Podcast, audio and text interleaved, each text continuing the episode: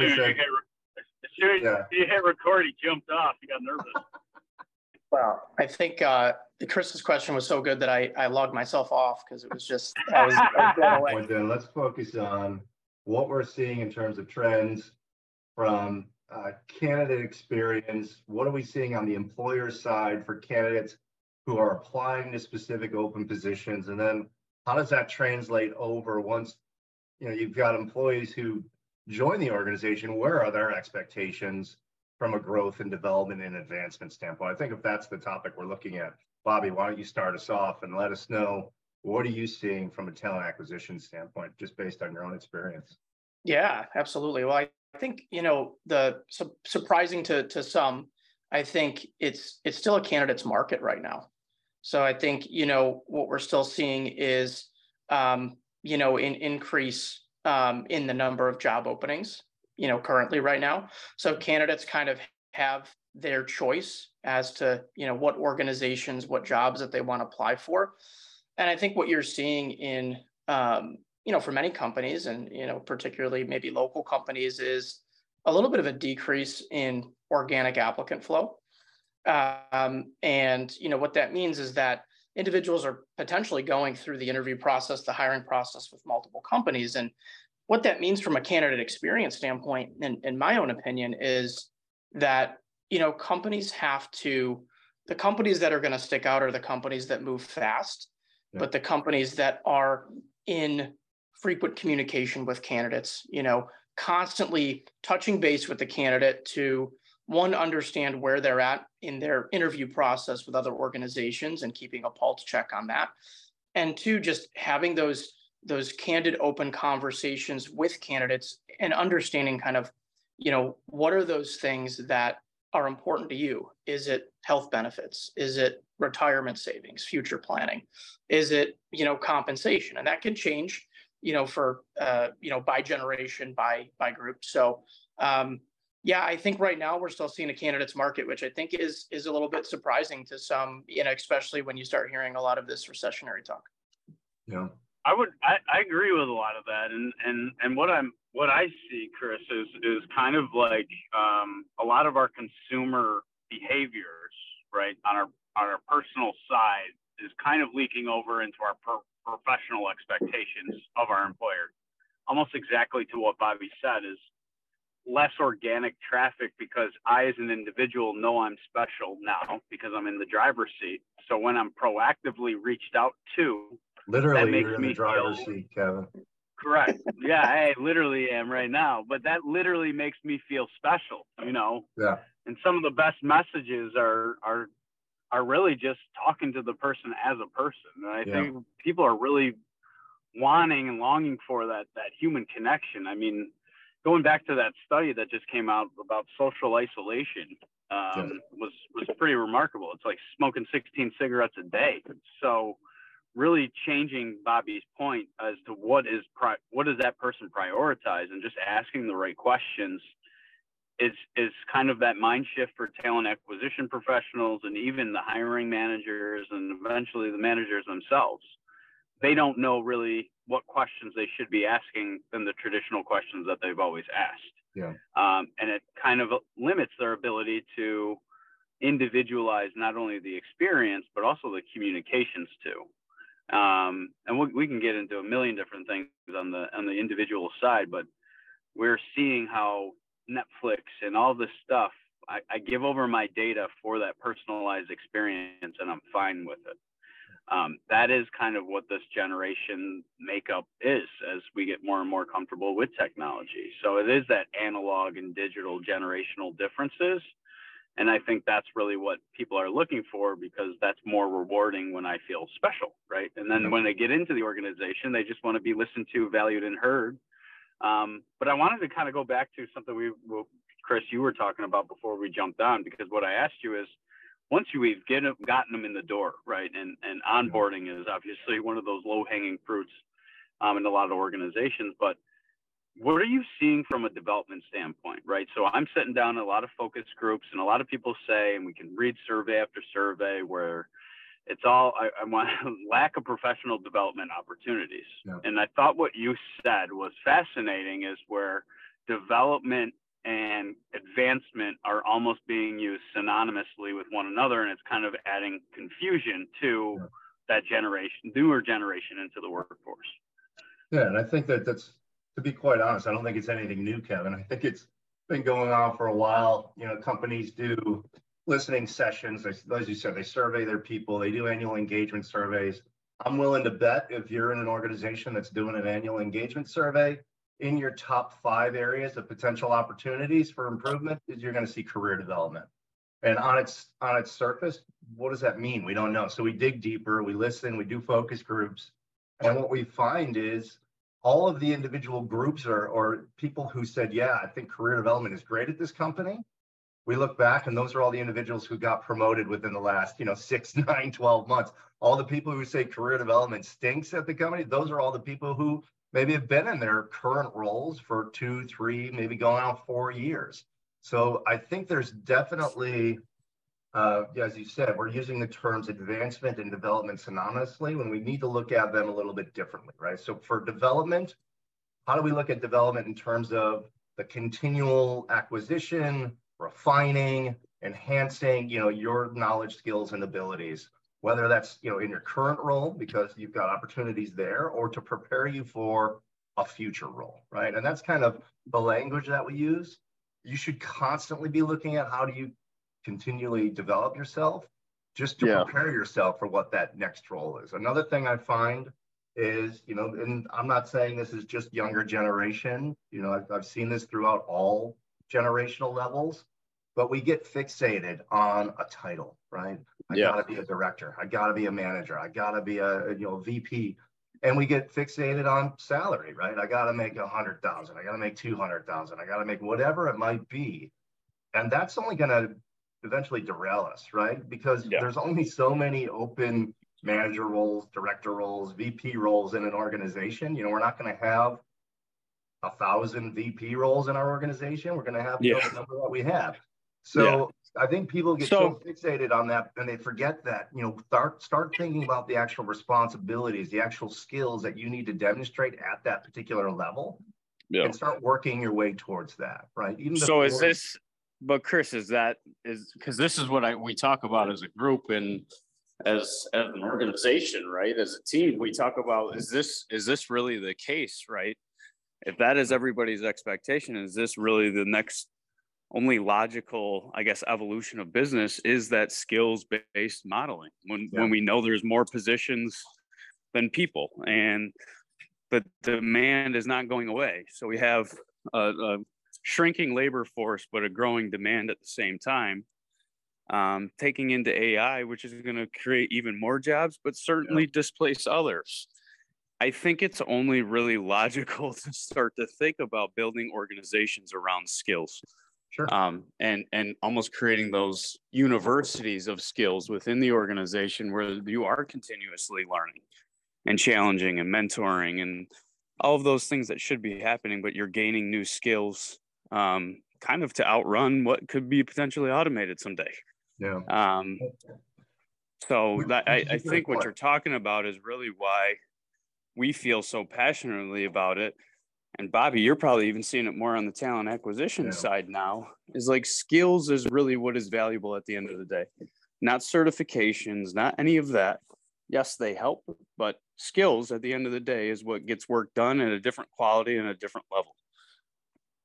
Yeah, it's interesting too because I think you know we we we see this, and I, I'd be interested, Chris, in you know kind of the employee life cycle of something changes, right? Because we talked about comp versus purpose a little bit there, right? So I think when when folks are bringing in, you know, when when organizations are bringing in individuals, you know, what I think a lot of people are seeing and what I'm reading is that folks are coming in because they see a purpose at that organization, they see a purpose within that position, they feel that their skills and their talents meet, you know, what's required in that role, but at some point throughout the employee life cycle, it sounds like that flips a little bit. And then it yeah. becomes like, hey, I, I need that next big desk. I need that next chair. I need that next, you know, promotion. You know, Kevyn, Chris, I'd be interested in hearing your perspective. Like, like what in your opinion kind of flips the switch there? Jeez. I mean, um, sorry for the camera Uh, I think it's I think it's that common case of uh, intrinsic and ex- extrinsic motivation, right? Yeah. So I, I really think that extrinsic motivation, when intrinsic is lacking, I need extrinsic motivation in order to want to stay, right? So that's what I honestly feel, Bobby. I see the abilities to continuously strike that intrinsic motivation with challenge goals, stretch goals, pairing up different different business departments to solve different business problems that is really inherently what they want as well as we know the esg side right we've been i've been talking about that forever our consumers are more a part of company cultures than companies like to admit that i always say mark cuban just said he had a revolution the other day that his crew his teammates should model those that he's looking to sell and, and accommodate based off the community. So it's like, why is that? Why was that the first time that a billionaire had to say that? That now everybody's starting to recognize, like, oh yeah, that does make sense. Because I mean, PR and employee value propositions and employer brand is a consumer behavior that we have on our personal side. we read reviews from total strangers about a product and say, oh yeah, that sounds good. I'll take their recommendation. I'm going to buy that product. Would we do that in our personal lives and on the street taking advice from somebody on the, i don't think so right? So it's we've changed. We've evolved. We're online shoppers. We're online buyers and we're online investigators we will find out um, more about the culture of an organization than the, the organization will ever know so I, I i think it is continuously challenging people and including them within the decisions to create that intrinsic motivation where you feel like you are working towards a shared goal while achieving your personal success as well as your professional. And I think that helping people find that balance and arming them with life skills is really different to think about for a lot of businesses. Moving away from extrinsic motivation only um, as a way to get the certain behaviors that they believe lead to certain outcomes. So there's two things there, Kevyn, that I really liked um, about Mark Cuban's revelation, and also, you know, talking back to what Bobby was asking about the switch. I think you're absolutely hit the nail on the head, Kevyn. People join organizations because of the mission, because of the purpose, because they can connect to it. What happens over time is if they don't get that, you know, that personal growth, that continual growth, that's how humans are wired. We all want to continue to learn and grow and develop. And if they're not getting that from their organization, they're going to start looking elsewhere, right? Yeah. You look at levels of engagement, the first year is pretty high. Then years, you know, two through four, it kind of levels off. And then if you actually make it with an organization past four or five years, it goes back up again.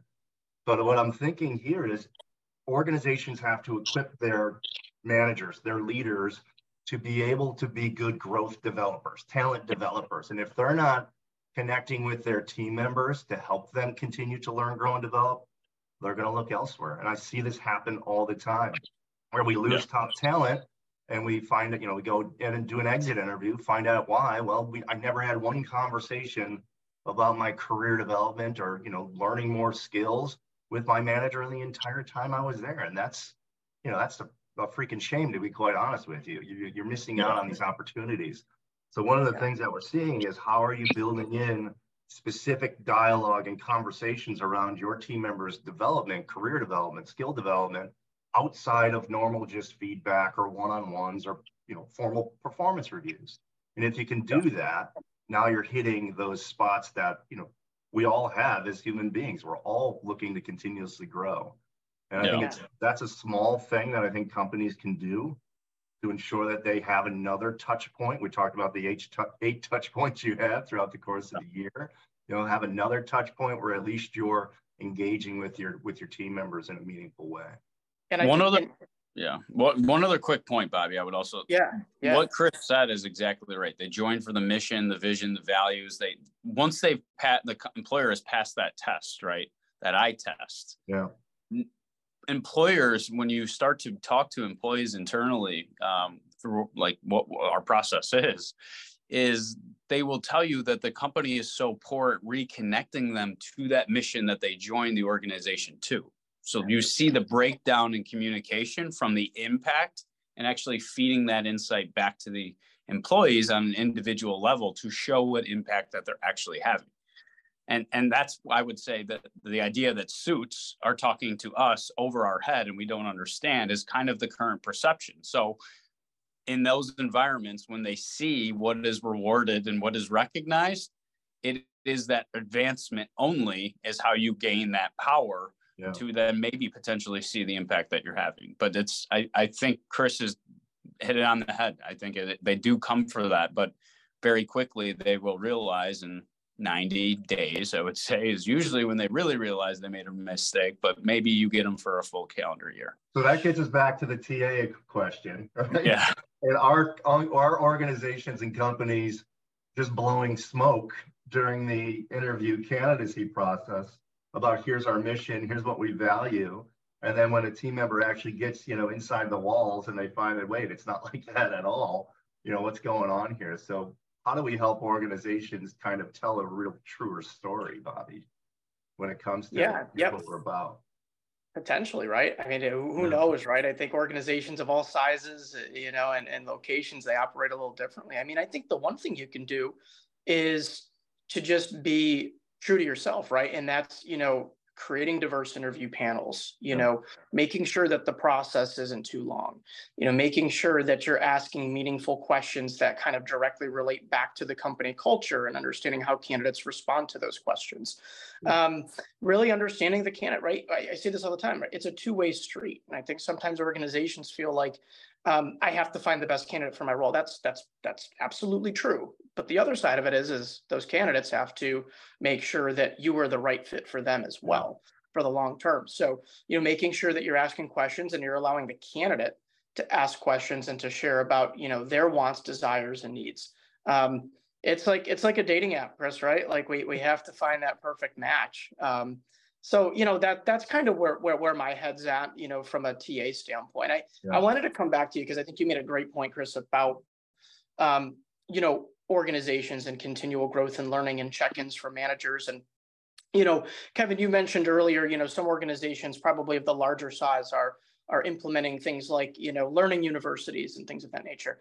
Yeah. For you know local organizations or or you know smaller organizations that might not have the resources to build out formal training and development programs? Like what are some things that their managers their teammates employees can do to ensure that they're you know making sure people feel valued and and and growing especially when they hit that two to four year mark with the organization? Recognition i think is yeah. one of the easiest things in a manager's tool belt bobby. Um, it's cheap. Typically it's free. Um, it just takes time and the investment in emotional intelligence to know when and how yeah. behaviors that you do want to recognize. And then they could potentially evolve into rewards, but recognition has such power. Um, and it's really, again, like we've all talked about, and individualizing that experience to know what makes that person tick. Same idea. We all have different ways that our love language of how we like to be recognized for our hard work, for going the extra mile, for doing the right thing for the customer, you know. Um, but very rarely can we sell that again back to the employee. Um, again, getting striking more of that intrinsic motivation. And there's research and studies out there that tell you if I had a really crappy day the day before and I get recognized two days later, I will completely forget about that negative event. So in this cyclical moment where we're, we are moody, right? We're stressed, we're anxious. If we are able to soften the emotions because we know it's a high, high, high emotional time, yeah, gratitude and uh, recognition, those are tools in the in a company's tool belt that just takes time and investment. And I would love to see, to Chris's point, the evolution of the in, extrinsic motivation to start to get managers to prioritize that. Yeah. Because now it's just operational savings and profitability. That's what they're always going to prioritize because that is what we're telling them is most important in role and what they what we as a company value their position of doing. Until you change that, you're not really going to change a lot of the behaviors. But I think recognition, Bobby, is some some pretty easy low hanging fruit that has a high impact. Sure. I, I'd add on to that as well too. Yeah, absolutely important, Kevyn. I think this equally important is you know, really good managers know what the unique skills are of their team members, right? And they can they can do a couple of things. They can um, continue to leverage those strengths that those individuals have, right? And then they can match that up with potential opportunities. Again, that already work that needs to get done. So they don't have a big budget. There's no learning university you know, a good manager knows what the skill set, the strengths, the aspirations are of their team members, and they connect the work with that. So, in addition to recognition, I was going to say delegation. So, really good managers use delegation as a development opportunity, right? And I can. End of the day. Yeah, exactly, exactly. So I think that you know we could do a whole nother a whole nother call on you know delegating for development and, and motivating and recognizing your team members, which we may do or yeah. you can contact us and we can work with your organization to talk about that too. um, thing, I, Bobby, is like easy. Everybody can do it. Is just be more vulnerable, right? Yep. Stop guard. Stop putting up. Be truly vulnerable to rebuild that emotional fabric that's required to pull out these insights that these people need. Yeah. Yeah. So do, do you think some of that's been lost, Kevyn, with with yeah. you know the, the remote workforce and now kind yeah. of coming back to the office in a you know hybrid or full time setting? I think we strike up in that organic conversation. You know, organic conversation. I just happened to get a bagel out of the toaster, and you came in to get your coffee. Hey, Bobby, how you doing? Right? It is that social connection, just like we're seeing social connection. Like I said, 16 cigarettes a day. We have this preconceived notion that a majority of our health is physical health We've been trained to think that way. That's actually only 30% of our health. Mm-hmm. You, all other factors actually make us holistically healthy. And I think we're just learning more in this knowledge industry, like knowledge world that we're in right now. Yeah. My all the time with Angelo. You know so much more about parenting and the health of children than we had even just 33 years ago. Sure. So we're in this knowledge age it's not hoarding of knowledge anymore it's sharing and it's creating these internal networks these neural networks that are connecting and saying hey we solved a similar we did it like this it's really turning kind of the the, the pyramid upside down and creating more of connections across business units bobby and that's really a lot of businesses can solve their own problems themselves but they spend a lot on consultants to help them figure it out yeah great points absolutely one thing I wanted to kind of, I don't know what time we got because I know we all got a hard stop at nine. So we got about eight minutes. Bobby, what one of the things that I always talk about, to, and I think Chris was kind of saying is, I think it's a hard position for talent acquisition professionals right now, right? Especially if you don't know or you don't really believe in what you're selling. And if you know you're selling a false bag of goods because you know what you need to say to get people to sell people on that job, it can be a tough position how do you help your team to continue to be, to your point, not when you build that relationship, because what you talk about is build real relationship with that person.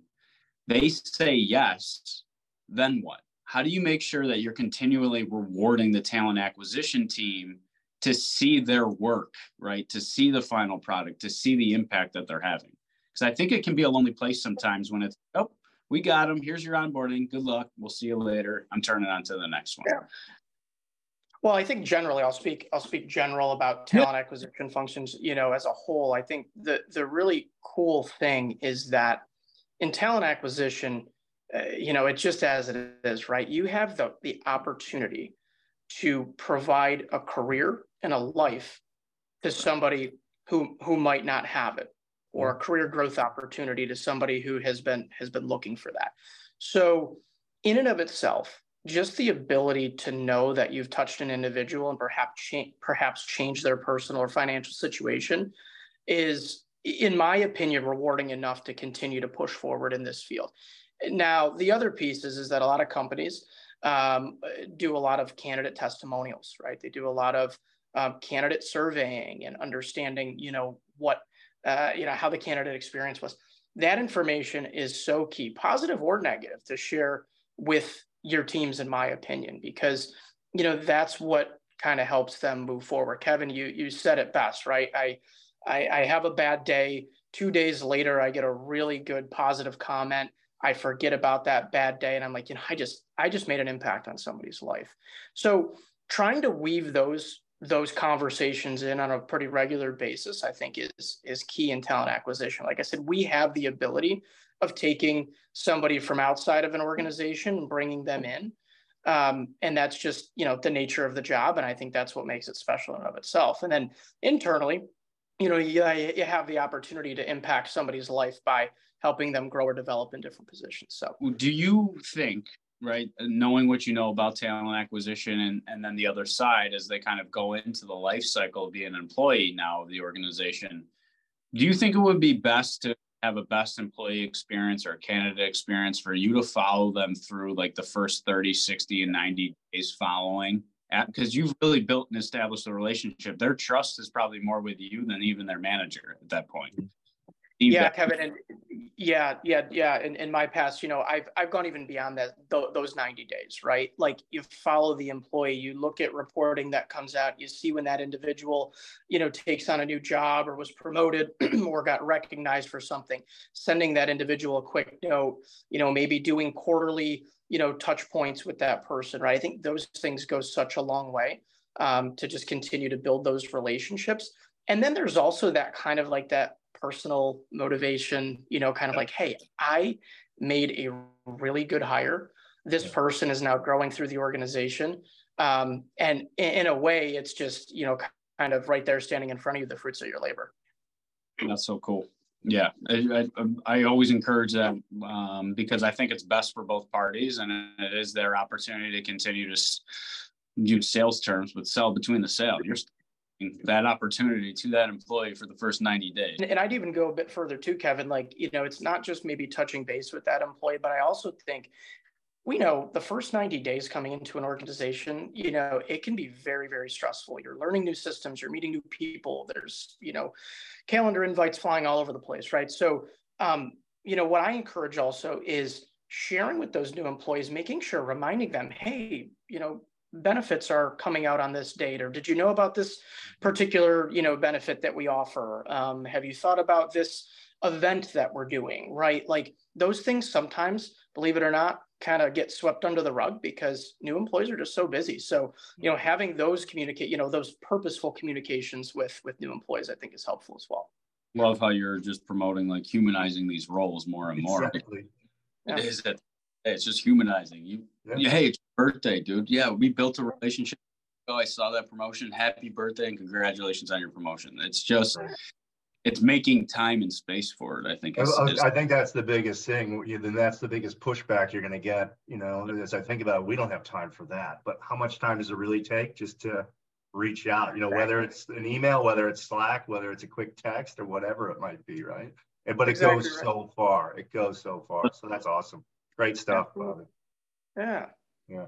Well, this was great. I know we got a, a all got a, uh, something else to do at nine o'clock this morning, but um, fascinating conversation as always. I always enjoy getting together with you guys and having these types of conversations to really talk about some of the shit that we're seeing right at the end of the day. This is stuff that we've clearly, visibly learned and are sharing back, and hopefully as insights that others can can take and learn and grow. And if you need help, reach out. Uh, but I had a blast today. Great seeing you boys as always. Um, uh, let's just hopefully hopefully these this air clears up by the weekend so we can get out and golf or do anything outside. Yeah.